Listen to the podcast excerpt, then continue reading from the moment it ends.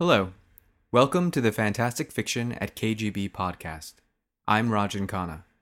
Fantastic Fiction at KGB is a monthly reading series held on the third Wednesday of every month at the famous KGB bar in Manhattan's East Village. Fantastic Fiction is hosted by Ellen Datlow and Matthew Kressel and features up and comers and luminaries in the fields of science fiction, fantasy, and horror. The following audio was recorded live at the KGB bar so please excuse the various background noises, bumps in the night, and other disturbances that you might hear.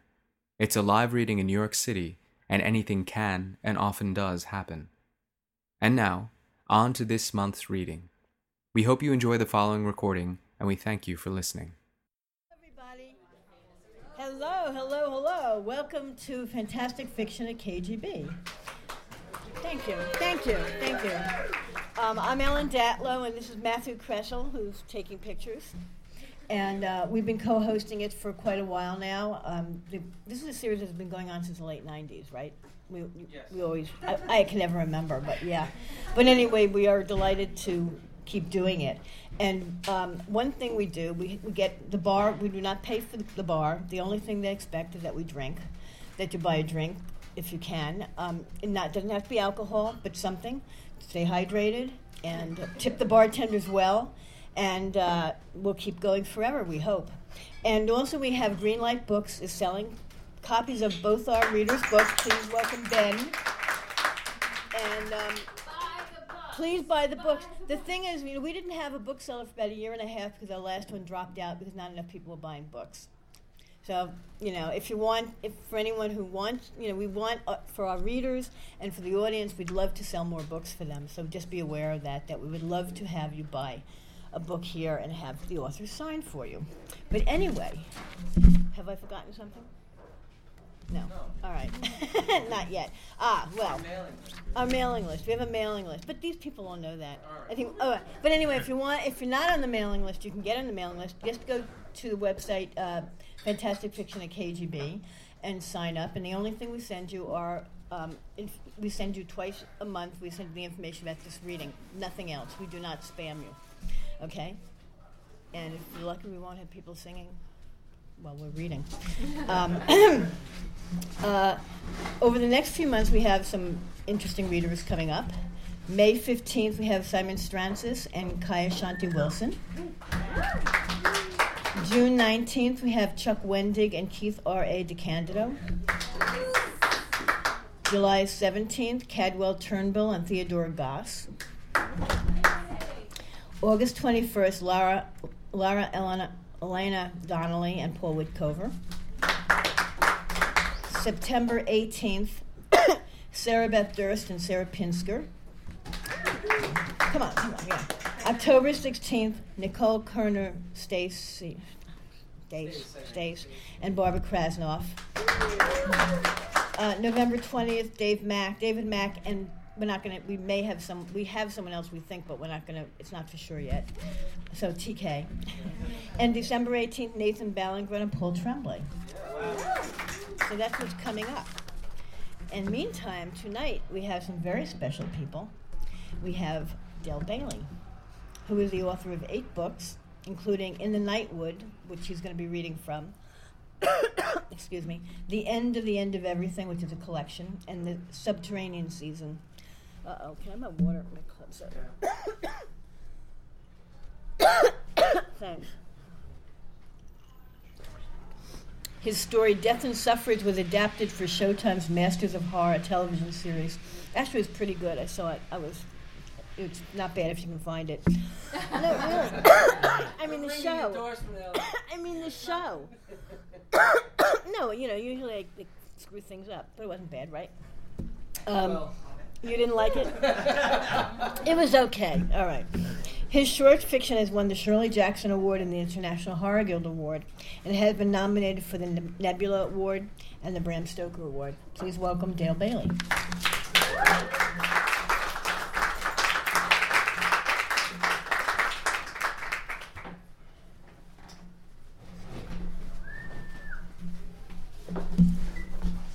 Uh, there you go. Can y'all hear me? Uh, thanks to uh, Ellen and Matt for allowing me to read. Um, I was talking last night to a friend who. I was asking how I should pitch this book. You remember that?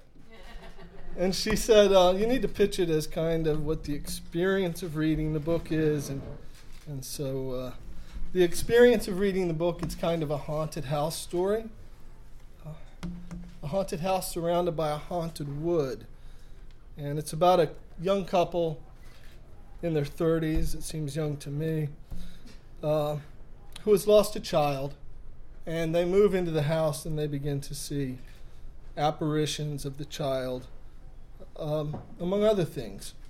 So I'm going to read you a section from the middle of the book, which I guess doesn't require much more setup than that. But uh, it's about when the former father, the father who has experienced this loss, walks into the woods which are perhaps haunted and what he encounters there. Um, so I think that's all you need. So we'll see. The Showtime thing, the uh, yeah, it it was good when it came out, but it didn't age well. So maybe this will age better. so it starts this way. Charles stopped just the other side of the gate, at the verge of the wood, the wall at his back. It was full morning by then and cool underneath the trees. Sunlight here and there glimmered through chinks in the leafy canopy, imparting to the air a crepuscular glow. Everything smelled of rain, damp, fresh, newly awake, the low ferny undergrowth and the soft earth beneath his feet, the moss enveloped boulders that jutted from the ground like the broken teeth of buried giants. Charles exhaled his, bur- his burden sloughed away. He felt born anew, yet ungrieved by the world outside the wood. Even the throb in his head retreated. Putting the sun at his back, he struck off through the forest along a narrow trail, the wall on his right hand, and on his left, the enormous trees rising on a slow grade through dips and folds in the rocky terrain. Harris was right. The wood quieted the mind. There was no threat here, no summons or command from a dream that was only a dream and not, as Erin too had told herself, a portent. This was his last conscious thought before the wood gathered him in, and there was only stillness in his unstill mind. The pleasant ache in his muscles as he scrambled over the occasional knob of upthrust stone or root, the animal vitality of bone, breath, and sinew, the absolute and eternal present, free of past guilt and future anguish. And then something, he wasn't sure what, startled him from reverie, a, a rustle of leaves or a movement at the corner of his eye. Charles paused to catch his breath and take stock of his surroundings. The path here took him deeper into the wood, skirting a dense coppice of thorny underbrush to climb over a small ridge. This was probably his favorite stretch of the hike, for while glimpses of the wall remained visible through gaps in the trees, it was easy to pretend that he had wandered astray from the straight path, deep into virgin forest entirely apart from the complications that elsewhere beleaguered him. Something stirred in the leaves farther up the ridge, and this time Charles did catch a flash of movement. He, he was sure of it. He turned his head slowly, searching it out. The trees in their multitudes climbed the heavens, titanic columns in the lingering ground mist. Somewhere a bird called. And then he felt his heart seize up. There it was, staring back at him from a tangle of undergrowth, a stone's throw up the ridge, a face, or something like a face. And what he was reminded of was his childhood, plucking in the nightwood, down from its shelf, and thereby changing the course of his life or setting it in motion as could only happen in a story. What he was reminded of was opening that book to its elaborate frontispiece, the seemingly random intersection of leaf and bough from which peered a dozen sly faces. But no. There was no one and nothing. The face, had there been a face, was gone. He'd imagined it. He stepped off the path all the same. He stepped off the path despite the prohibitions of a thousand tales. Broken, every one, as such prohibitions must be, subject like us all to necessity or fate, the grim logic of the stories everywhere and always unfolding. This door you must not open, this fruit you shall not taste. Do not step off the path. There are wolves. Charles stepped off the path. He thought he'd seen, yes, there, the face, or one so alike it it might have been the same, peering down at him from higher up the ridge, half hidden in the low crotch of a huge oak that had thrown up branching trunks, massive with age and overgrown with fairy ladders. And then, there, a gleam from the dark beneath a granite outcropping, some chance beam of sunlight setting afire a sprinkle of quartz. Or maybe it was eyes. They blinked and disappeared, only to open up anew still farther up the slope, a knowing glitter, a cunning little face like a cat's, and yet unlike it, too, inspecting him from the undergrowth behind a deadfall tree. It was gone again in the same breath, stealthy in the branches. Yes, and there another one withdrawing, and there, and there, a step, and then another, and yet another still, climbing. Is someone there? As if in answer, a breeze swirled through the trees, voices whispering woodland tidings that he could not quite decipher, and quiet laughter, too, knocking and capricious, but not unkind, or not entirely so. Charles paused, looking back. There lay the path, almost out of sight now, winding down the other side of the ridge to resume its circuit of the wall, and here another way and a choice between them. I should steer clear of the wood if I were you, Dr. Colbeck had said. People get lost. Yet those faces drew him on the imperative of shadow and mystery, the inviting dim under the trees how could he get lost if he stayed to the spine of the ridge as he ascended?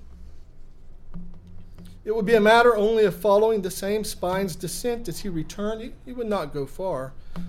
There was another ripple of laughter that was not laughter, but only wind, and another sly goblin face, another chance intersection of light and shadow, scrutinizing him from the dark interior of a crack that sundered the, ba- the vast bole of an ancient oak, moss bearded and stern. He would not go far. He climbed the ridge through green, dappled light, lured on by faces that could not be faces and voices in the wind that could not be voices. The sun shifted its angle as it slanted down its rays through the canopy, and then the foliage was just foliage. He had surely imagined them, those shrewd little imps. There was only the wood itself, and that was enough, sufficient to him. Why had he ever been afraid? Bracken thrashed as a deer. Was it a stag? Leapt away. He watched, bemazed, its white tail flashing in the murk. High on the ridge now, he found a grove of young birch, arrows straight against the sky. He looked out from a gap among them. The sight commanded a view of the folded landscape below. The wood stretched as far as he could see. Hollow House was gone or hidden. The wall, too. There were no walls here, only the primeval forest, trees, and rocks, and the eternal return of newborn green piercing the damp ferment of the old year's leavings. Charles sighed. He was weary with walking. Surely it wouldn't hurt to sit down and rest for a few minutes. Leaving the straight path, he hardly thought about it. He might have been summoned there Charles slipped down through a ring of ancient yews, like a child in an enchanted forest from some half forgotten tale. He emerged into a beautiful glade of green grass where stood a lone oak, regal, old beyond reckoning. That sense of contentment, of being anchored in the eternal present, once again suffused him. He'd sit here then, he told himself, though he would later wonder whether he'd chosen the spot or whether it had been awaiting him all along, his fate, destiny. And so, as necessity would have it, he lowered himself to the earth, embowered in a thickly moss grown crevice between two gnarled roots. He leaned against the trunk of the oak. He closed his eyes. He might have fallen into a daydream or a doze there, and he would later wonder about that too. But then, suddenly, he was awake. Charles sat up. Full sunlight flooded the clearing, but the darkness under the tree had deepened and it was cold, unseasonably cold. When had it gotten so cold? And where were the birds? Why this silence, so fathomless and deep that he could hear the pulse of his heart? He swallowed, dragged in a breath, blew out a cloud of fog, and then a curtain parted in the air, and he sensed from a world outside this world, or from one that interpenetrated it, some remote, numinous sentience, vigilant and green, turn its attention upon him. A cloaked figure loomed over him, tall and lean. Had it been there all along, or had it gathered substance from the dark? spinning itself into being out of the emerald shadows under the trees. Charles lifted his gaze past the battered leather boots planted in the moss grown soil before him and past a short leather tunic sewn with interleaved steel scales, much rusted to the thing's face. Its skin of autumnal leaves close woven, its hooked nose and its cheeks like upturned blades, its great rack of horns outspread. A black imperative burned in its merciless yellow eyes, some terrible command, and, and though it did not speak, its voice was thin and hateful in his head. Bring her to me. Charles three times denied it. No, never. I will not. Unsure of what he was denying. Metal rang as the creature unsheathed its sword. The, bla- the blade hung above Charles, silver flashing in the gloom. The thing gripped tighter the hilt, and everything balanced on a heartbeat. The killing blow descended in a blue arc. Just as it cleaved his neck, there was no pain yet, only the kiss of cold steel unseaming his flesh just then, a soft breeze flew up from nowhere, and Charles opened his eyes, or he didn't open them. He woke up, or he had never been asleep, and the dark creature under the tree had never been there at all, or it had been, and the wind had shredded it into rags and blown them all away. Charles gasped and touched his neck and the clearing was sun splashed, and the green shade under the tree was pleasant and cool. Everything was as it had been, only those words, Bring her to me, lingering. And then another breath of wind snatched them out of the air and carried them off into the wood as well. His heart slowed. The blood pounding at his temples faded to silence. A lone bird called, and then another, and then the air filled up with the woodland chorus of insects and birds, and the wind in the grass, and the trees muttering among themselves. Charles pushed to his feet. He gazed up into the grandfatherly oak where it aspired to the heavens. The sun was visible in flashes through interstices in the leaves. The morning restored itself. That sense of contentment once again enfolded him so it might have remained had he not looked down. But it happened that he did and saw a boot print in the moss. The day darkened. The sun was bright, the breezes gentle, birds still quiet in the morning, yet the day darkened. He'd imagined it, of course. Like the vulpine little faces staring out at him from the leaves in the black place and places in hollow trees and the overgrown deadfalls in the wood, like the terrible king, the creature, the thing. Imagination, nothing more. Yet Charles knelt all the same, ran one hand across the moss, thinking that it must be the print of his own hiking boot, or that it was some chance pattern in the growth, or that it was not there at all, that he'd imagined it. And then he felt there was, was something there, something metal, like a coin, or he pushed aside a tussock of grass, picked the thing up, stumbled out from beneath the shadow of the tree to see it in the light. He laughed without mirth or joy, a single gout of hysteria. Really, for what he held was a thin scale of steel, about the size of a 50 cent piece, rusty, but finely worked into the shape of an oak leaf. The armor, the thing's armor. He wheeled around, anxious to be free of the wood, trying to discover where he'd entered the clearing. Yews, he thought. He'd come to the yews, but yews soared up on every side. Charles pocketed the scale. Disquieted, he scanned the trees once again. More than ever, he felt like a child in a tale, as though the birds had eaten up the trail of breadcrumbs he'd scattered at his back to find the way home. He thought of the lean figure of the horned king towering over him, the kiss of the blade upon his neck. Anxiety throbbed in his chest. The grandfatherly oak now seemed malign, as if it might at any moment reach down snatch him up, and shove him into some knothole mouth, sealing itself up behind him. The once inviting clearing seemed suddenly exposed. People get lost, Mr. Hayden. A childhood axiom came back to him when lost, stay where you are and await rescue. Instead, Charles picked a direction at random and trudged into the woods. Enormous trees loomed over him, roots cracked stone and furrowed earth. A breeze whispered in the leaves.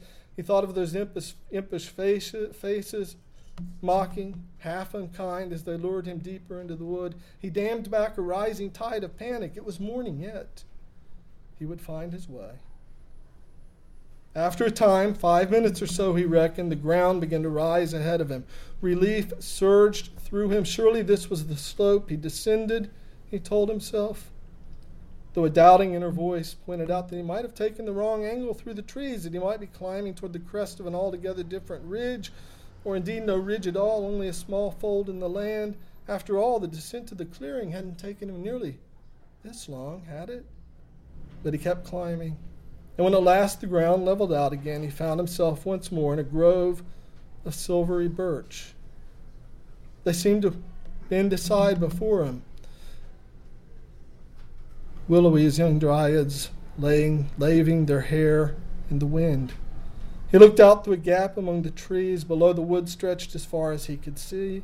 He'd stood in this place before, he was sure of it, and the spine of the ridge seemed to descend gradually southward on his right, just as he remembered. He soon confirmed the observation. This must be the way, he thought with growing confidence. And yes, fifteen minutes later, he stumbled across the path, or a path anyway, one that looked familiar. He followed it down the ridge, and at last the wall appeared among the trees. Soon after, he found a fallen gate, stepped over it into the tunnel beyond, and ducked in and underneath the wall, the passage bound at either end by an archway of light. He emerged on the other side into lambent, late morning air, with the meadow all peaceful before him and Hollow House below. So I'll stop there.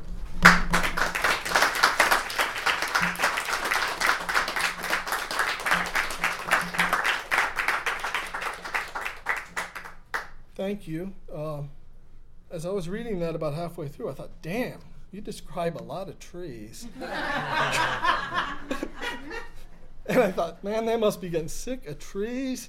So uh, there you go. Thank you. And uh, I'm done. Thank you.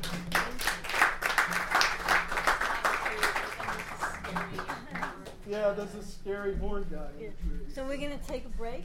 Um, in the meantime, you can buy a book, have a drink, and we'll be back in about 15 minutes. Good evening and welcome back. We're gonna get we're gonna get started with our next reader. Um, so I usually like open the night and I have my whole spiel ready, but Ellen stole it from me because she she opened. So now I don't know what to say. I'm standing up here. I'm all confused. What did you do, Ellen? What did you do? Um, yes. Uh, thank you, thank you, Amy. You're the only one out there who still loves me. Uh, we have. Thank you. We have Greenlight Bookstore. So, so Greenlight has been selling books for us for a few months, and uh, as Ellen said, uh, we haven't had a bookseller for like a year and a half or more, and we just we want to keep them coming back. So please, please, please, if you can, please buy a book. We want them to coming back, not just to support our authors tonight, but our all of our future authors. And uh, also, please, if you can, buy a drink, hard or soft. It supports the bar. You support the bar. You support the reading series. to keep us going for as long as possible. Um, we have a mailing list, kgbfantasticfiction.org. If you go to the website, you go up there, you put your name on the list. We just, we just, I, I don't know what else to say. I got nothing else to say. How are you guys doing? What's new? I'm not good at this small talk stuff. was going to bring the Ark of um, Echoes to give away, except it's too heavy for me to carry with everything else. So next month I will bring it. Next month, Ellen will bring the Ark An and Echoes. somehow, so that, Um, that goes Ark of the Covenant? anthology coming out. The Ark of the Covenant is a little too heavy to bring up to KGB, All those stairs. unless someone wants to help us. Yeah, right. Okay. Arkady Martine is a speculative fiction writer and, as Dr. AnnaLinden Weller, a historian of the Byzantine Empire and a city planner. Arkady grew up in New York City and, after some time in Turkey, Canada, Sweden, she lives in Baltimore with her wife, the author Vivian Shaw. Her debut novel, A Memory Called Empire, for sale in the back, uh, has received starred reviews from Kirkus, Publishers Weekly, and Library Journal, and was named a Library Journal Debut of the Month, listed on Publishers Weekly's top 10 spring debuts, and has been featured on NPR's On the Record and AM 860 Philadelphia's Fictional Frontiers. Find her at www.arkadymartine.net or on Twitter at arkadymartine. Here she is. Thank you.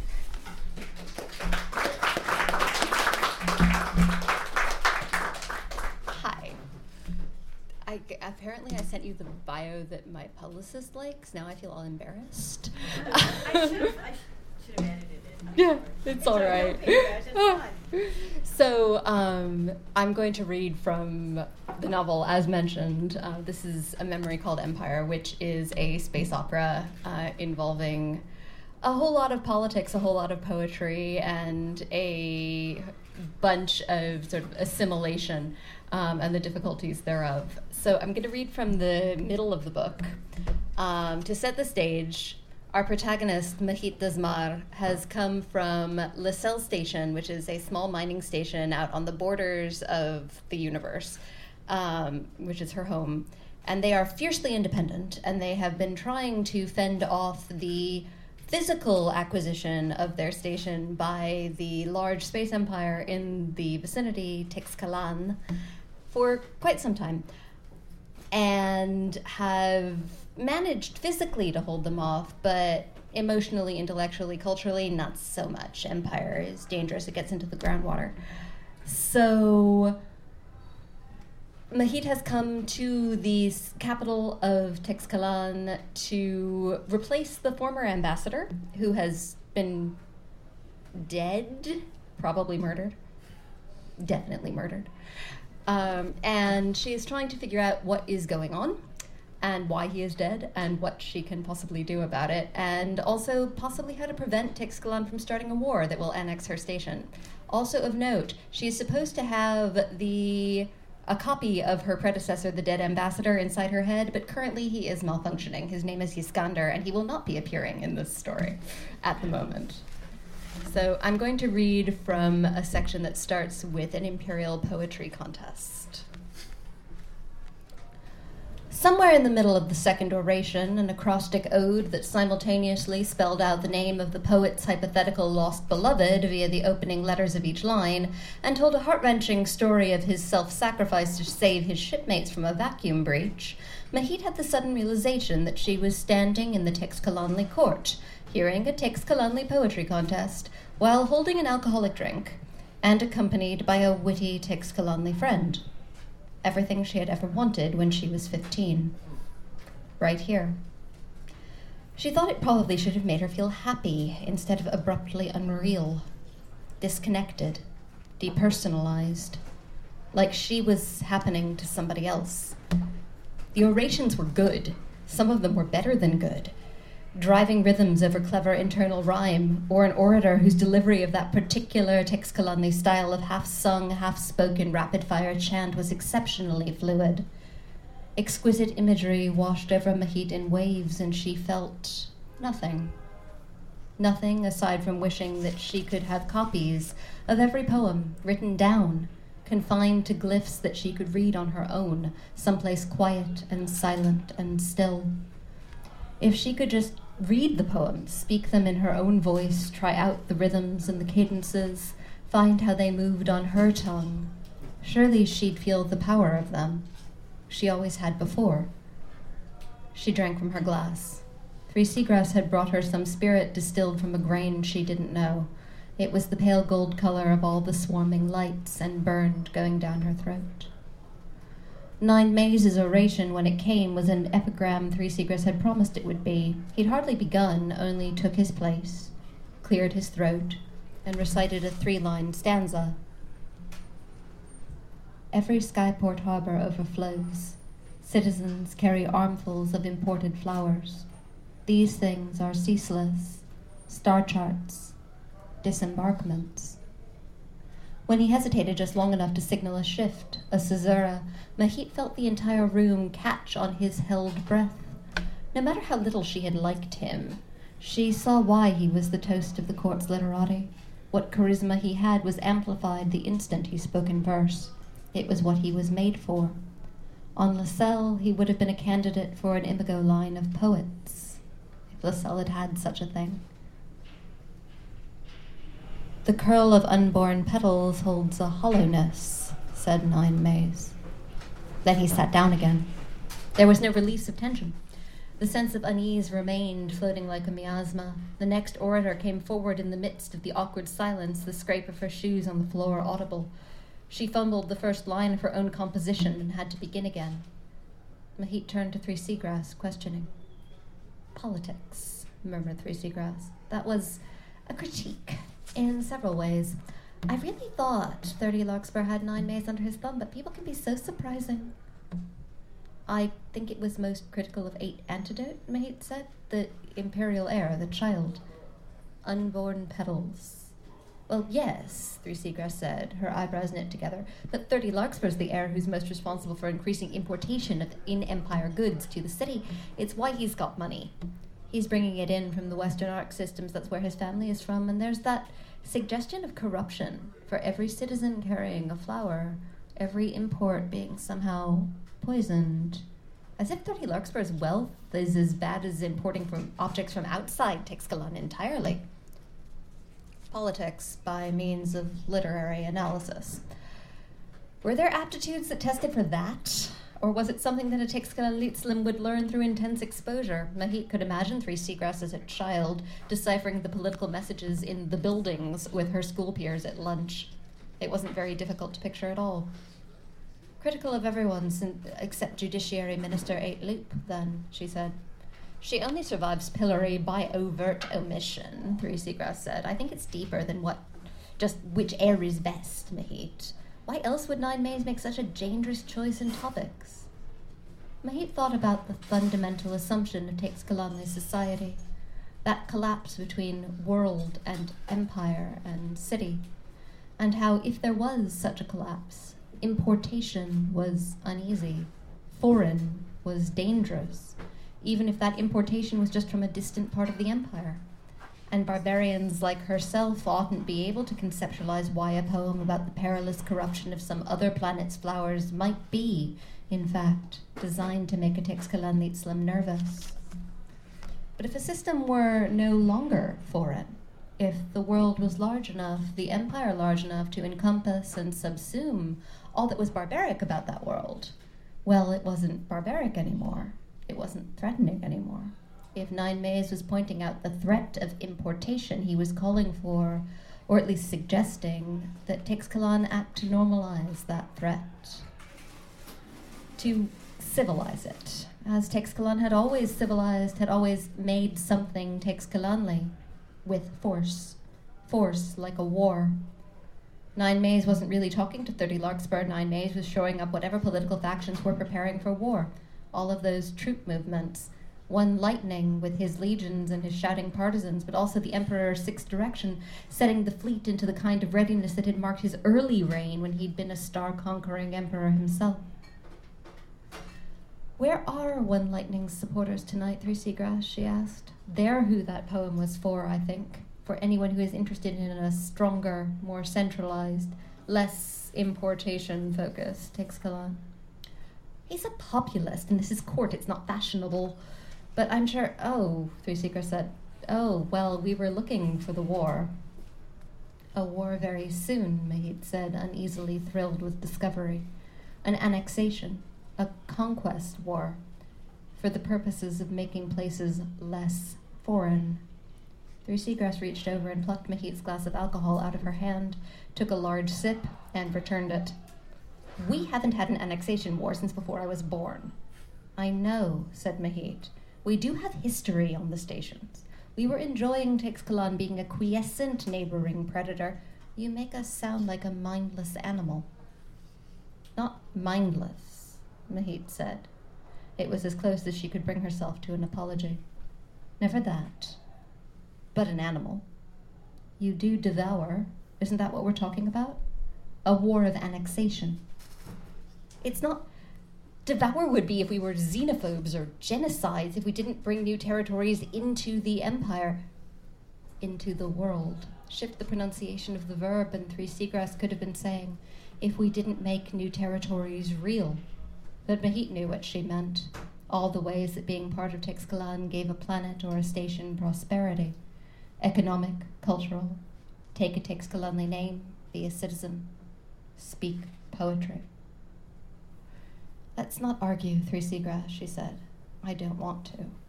Three Seagrass pressed her lips together. We're going to argue. I want to understand what you think. It's my job. But we can argue later. The Emperor is going to announce the contest winner soon. Look. The orations were finished. Mahit had missed the last few entries entirely. None of them had disturbed the room the way Nine Maize had. Now the Emperor stood up his Ezla flanking him. Had they conferred, chosen a winner together? She doubted they could, co- could so quickly come to a conclusion, not when the group of them included 30 Larkspur, two Teixcalaanlitzlim Mahit hadn't ever met, and 19 Adze, resplendent still all in white. Quite nearly a relief to look at in all of the gleaming lights. The Emperor gestured, pointing out a poet who had made absolutely no impression on Mahit. She looked as surprised by her honor as the rest of the crowd did, which hesitated on the verge of the expected acclamatory cheering as if they weren't certain of what had just happened either. Who is that? Mahit whispered to Three Seagrass. Fourteen Spire, Three Seagrass said. She's exquisitely dull in her basic competence, and she's always has been. She's never won anything before. Nine Maize' face was impassive. Mahit couldn't tell if he was pleased to be so obviously snubbed or angry about it whether he'd meant to ruin the evening so firmly. Fourteen Spire prostrated herself before the Emperor and received a blown glass flower as her prize. Got up again. The assembled courtiers managed to shout her name, and Mahit joined in. It would have been stranger not to. Are you going to finish that drink? asked Three Seagrass when the noise had died away. Yes. Why? Because I am going to have to talk about 14 Spire's use of assonance for the rest of the evening, and you're going to have to listen, and we should both be slightly more inebriated. Oh, said Mahit, when you put it like that. Somewhere in the middle of her third glass of the pale spirit that Three Seagrass kept bringing her, Three Seagrass herself was drinking something milky white that she called a hachtoya, which Mahit was convinced meant spoilt burst fruit, at least from her understanding of the roots of the unfamiliar word, and couldn't quite figure out why it was in any way desirable to consume, let alone consume multiple instances of. Mahit found herself standing on the edge of a circle of Tezcatlipocan, watching them have what she could only describe as not a poetry contest, but a battle of wits conducted entirely in extemporaneous verse. It had begun as a sort of game. One of Three Seagrass's evanescently clever friends took up the last line of 14 Spire's dull and prize winning poem and said, Let's play, shall we? and proceeded to use that last line as her first one, composing a quatrain that shifted the rhythm from the standard 15 syllable political verse to something that was absolutely stuffed full of dactyls.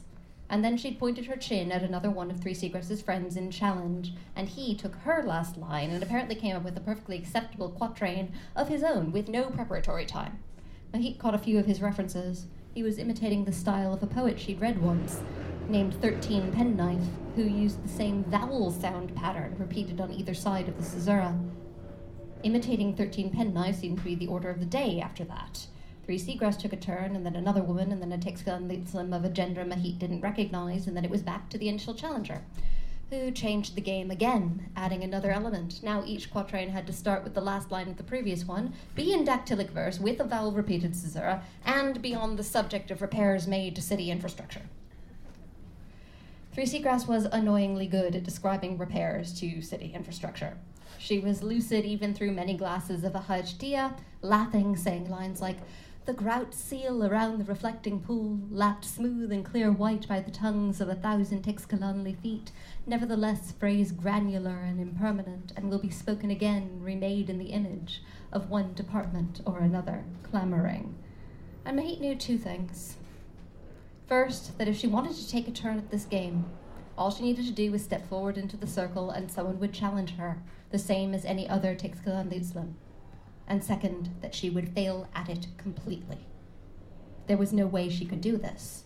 She'd spent half her life studying Teixcalaanli literature, and she was just barely good enough to follow this game, recognize a few of the reference. If she tried herself, she'd, oh, they wouldn't laugh. They'd be indulgent indulgent of the poor, ignorant barbarian playing so hard at civilization, and Three Seagrass wasn't paying the slightest bit of attention to her. Heat slipped back away from the circle of clever young people and made herself disappear into the great ballroom under the glittering starlit fan vaults and tried not to feel like she was going to cry. There wasn't any point in crying over this. If she wanted to weep, she should weep for Yskandr or for how much political trouble she was in, not over being unable to describe pool grout while referencing a centuries old poem on departmental conflict. One department or another clamoring. She'd read that poem in one of her collections on the station and thought she'd understood it. She hadn't.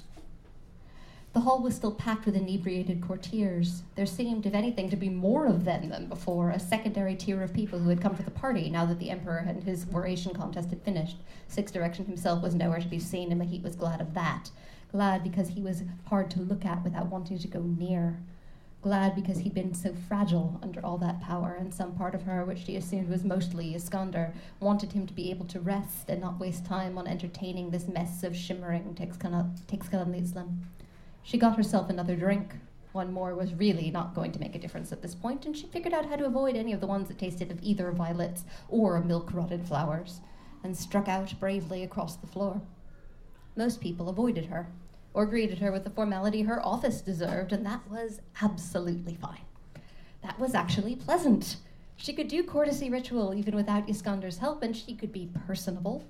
These were all amongst her talents. These were the talents that she had been specifically selected for, possessed aptitude in, and no Lsel Imago compatibility test ever looked for fluid improvisational verse.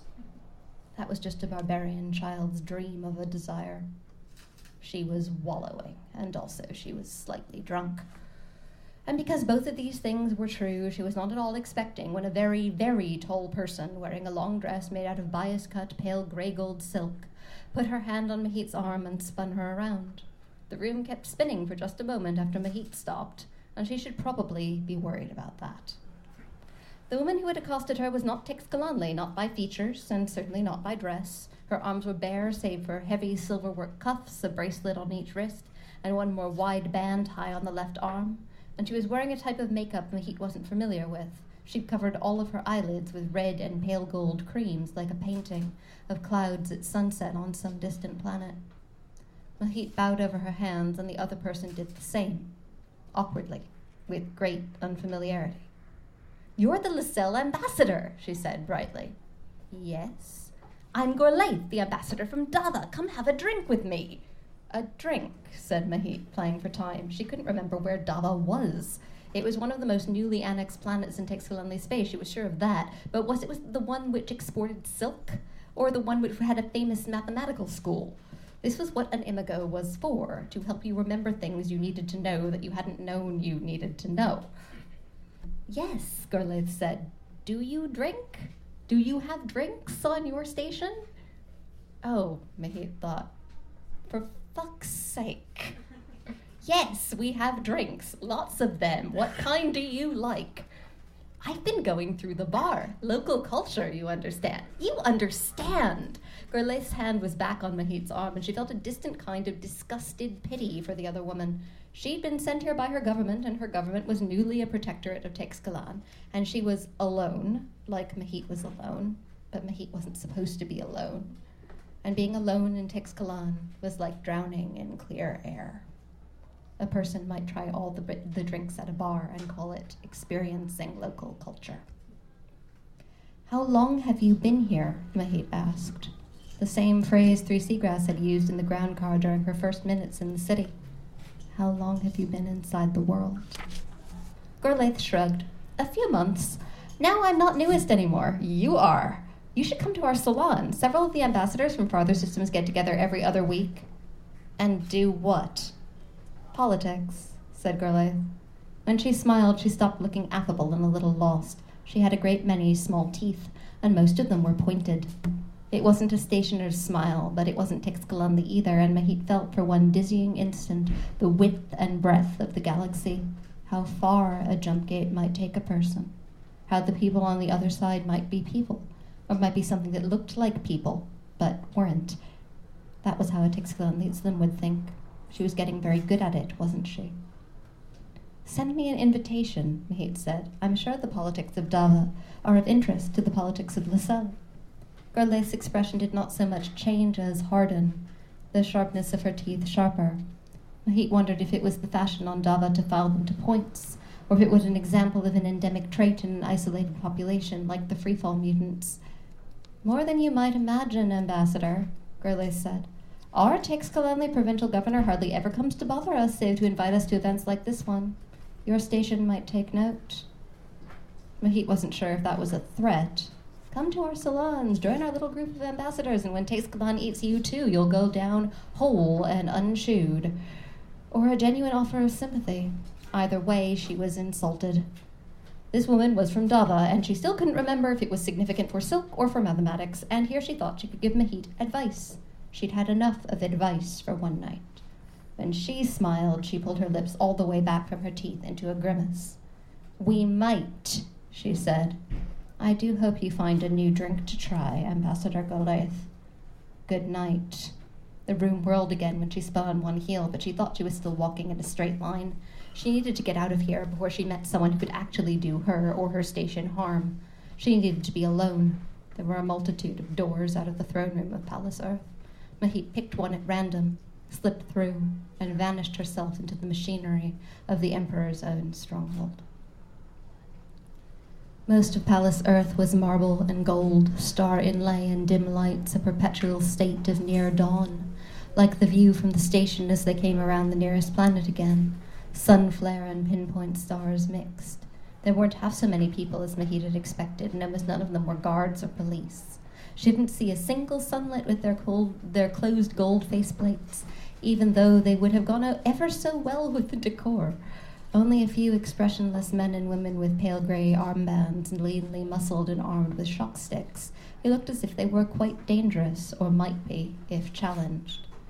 No projectile weapons in Teixcalaan, even in the palace. Some of spacer culture ultimately spread down to the most civilized places.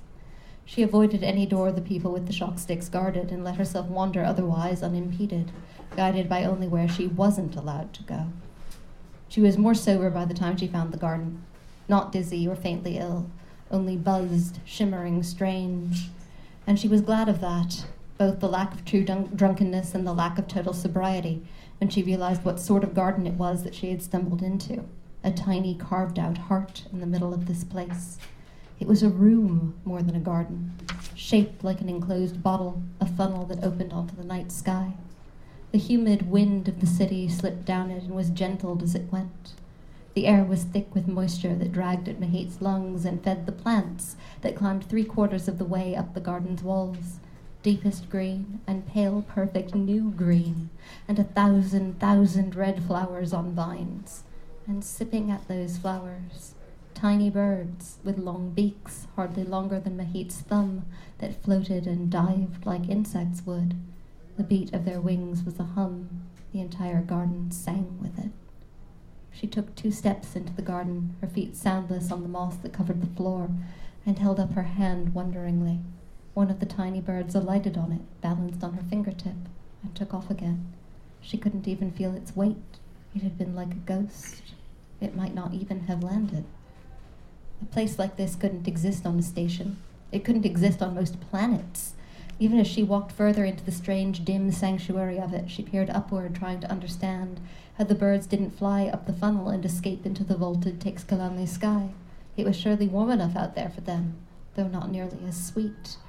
Not so many red flowers all at once. Perhaps succor was enough to keep a whole population trapped willingly. Succor and the fine mesh of a net. When she tilted her head to exactly the right angle, she could see it, strung silvery and near invisible at the funnel's mouth. Why are you here? Someone said. A high voice, thin, easy with command. Mahit stopped looking up. It was the 90% clone. Eight Antidote, the spitting image of the Emperor Six Directions he had been at age 10. The child's long dark hair had come unbound and hung past his shoulders, but otherwise he remained as impeccable as he'd been when he'd stood beside his progenitor while Mahit offered up her wrists. He was not tall.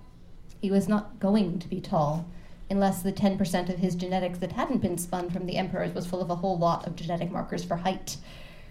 What he was, was comfortable here in this strange room of trapped and beautiful birds, and looking like Mahit like she was an inconvenient piece of space debris that had to be avoided while inscribing an orbit. You're the new ambassador from the Lsel Station. Why are you here and not at the party? For a child of ten, he was distressingly direct. Mahit thought of two cartograph five agates little sun map with his orbital mechanics at age six. Children learned what they were expected to know. She had.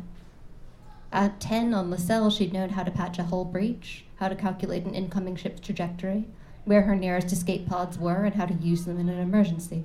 She'd known, too, how to write her own name in Teixcalaanli glyphs, to recite a few poems, how to lie awake in her tiny safe pod of a room and dream of being a poet like Nine Orchid, have adventures on faraway planets. She wondered what this child dreamed of. My lord, she said to him, I wanted to see more of the palace. Forgive me if I have intruded. The ambassadors from the Lsel are curious, said Eight Antidote, like it was the opening line of an epigram. I suppose we are. Is this. Do you come here often? All of the little birds are very beautiful. The Huitzhuitlen. Is that what they're called? The ones here are called that. Out where they come from, they have a different name, but these are palace hummers. The Lsel doesn't have birds. No, said Mahit slowly. This child had known Yskandr, and Yskandr had filled his mind with some vision of what the Lsel Station was like. We don't. We don't have many animals at all. I'd like to see a place like that, Eight Antidote said. She was missing some vital piece of information. She was certain she was never supposed to have encountered this child, not alone, not informally. You could, she said. You're a very powerful young person, and if you still want to, when you are of age, Lsel Station would be honored to host you. When Eight Antidote laughed, he did not sound ten years old. He sounded fey and bitter and smart, and Mahit wanted something, some emotion she couldn't place. a vestige of maternal instinct, a desire to hold this kid who knew birds and who had been left alone in the palace without friend or minder. There was certainly a minder somewhere. Perhaps the city itself, its perfect algorithm, was watching them both. Maybe I'll ask, he said. I could ask. You could, Mahit said again. Eight Antidote shrugged. Did you know, he said, if you dip your fingers in the flowers, the Huitzhuitzlim will drink the nectar right off your hand. They have very long tongues. They don't even have to touch you to do it. I didn't, Mahit said. You should leave, Eight Antidote said. You're not at all where you're supposed to be. She nodded. I suppose I'm not, she said. Good night, my lord. Turning her back on him felt dangerous, even if he was ten. Perhaps because he was ten, and so used to having people turn their backs on him that it was a thing that he could order. Mahit thought about that all the way down the hall, retreating away from the garden and its inhabitants. They don't even have to touch you to do it.